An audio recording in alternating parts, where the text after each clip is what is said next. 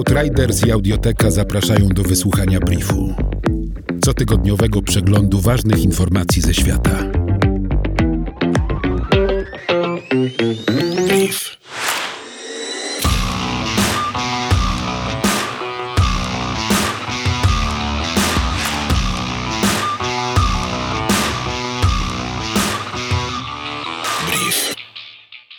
Rdzenni mieszkańcy lasów Amazonii są szczególnie narażeni na wysoce zakaźne choroby. W Brazylii żyje ponad 100 odizolowanych grup tubylczych. 16 z nich mieszka w rezerwacie w dolinie rzeki Javari, na rozległym obszarze wielkości Austrii. Zagrożenie zachorowaniem u tubylców rośnie w związku z zamiarem prowadzenia misji religijnych przez ewangelickich, chrześcijańskich misjonarzy z organizacji Ethnos 360, znanej także jako New Mission. Organizacja wykorzystuje przychylność brazylijskiego rządu i prezydenta Jaira Bolsonaro, aby ewangelizować ludy tubylcze. Te jednak nie mają odporności na choroby zakaźne, na które mogą narazić ich misjonarze.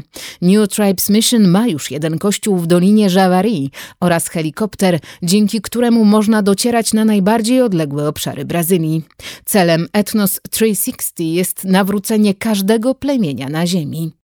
Plemiona w Ameryce Południowej, w Brazylii, Kolumbii, Peru i Ekwadorze blokują drogi do wiosek, wycofują się w głąb lasów i do domów w górach, próbując uciec przed potencjalnie katastrofalnym zagrożeniem, jakie niesie koronawirus. Nasz styl życia oparty na bliskich kontaktach społecznych powoduje, że transmisja choroby byłaby bardzo szybka, a śmiertelność bardzo wysoka, mówi Diaz Mirabal, członek rdzennej ludności Curipaco w Wenezueli.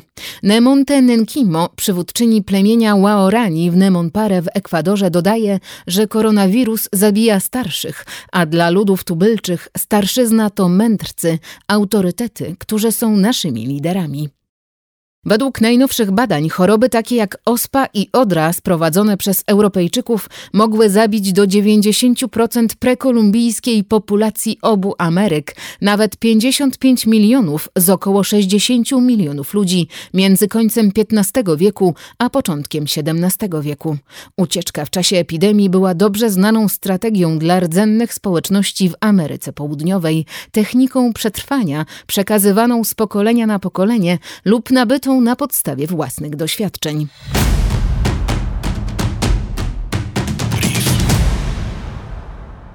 Ugrupowanie terrorystyczne Alusuna Wojama przyznało się do przeprowadzenia ataku na miasto Mosimba da Praia w północnym Mozambiku. To największy ze wszystkich ataków przeprowadzonych w prowincji Cabo Delgado przez to ugrupowanie. Według organizacji Lekarze Bez Granic bojownicy Alusuna Wojama zabili setki ludzi i przyczynili się do wysiedlenia tysięcy mieszkańców od października 2017 roku. Organizacja Narodów Zjednoczonych twierdzi, że w ciągu ostatnich dwóch lat około 100 tysięcy osób zostało przesiedlonych z powodu ataków terrorystycznych w prowincji Cabo Delgado. W północnym Mozambiku znajdują się jedne z największych odkrytych ostatnio złóż gazu ziemnego na świecie i działają tam już koncerny wydobywcze. Od 50 do 75 nigeryjskich żołnierzy zostało zabitych w zasadzce muzułmańskiej organizacji ekstremistycznej Boko Haram. Atak w stanie Jobe w Nigerii nastąpił podczas próby ofensywy armii przeciwko temu ugrupowaniu terrorystycznemu. Bojownicy Boko Haram zaatakowali również na półwyspie Boma u wybrzeży jeziora Czad. W ataku zginęło 92 żołnierzy armii Czadu, zniszczono także 24 pojazdy armii.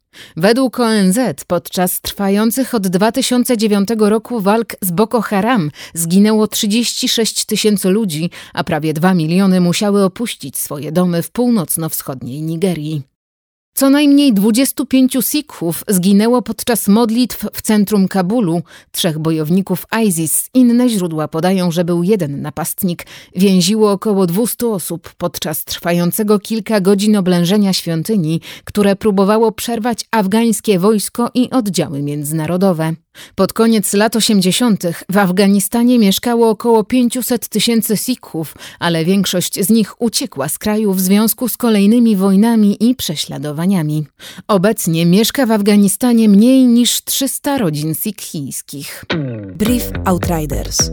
Nowe wydanie co piątek do posłuchania na lekton.audio ukośnik brief.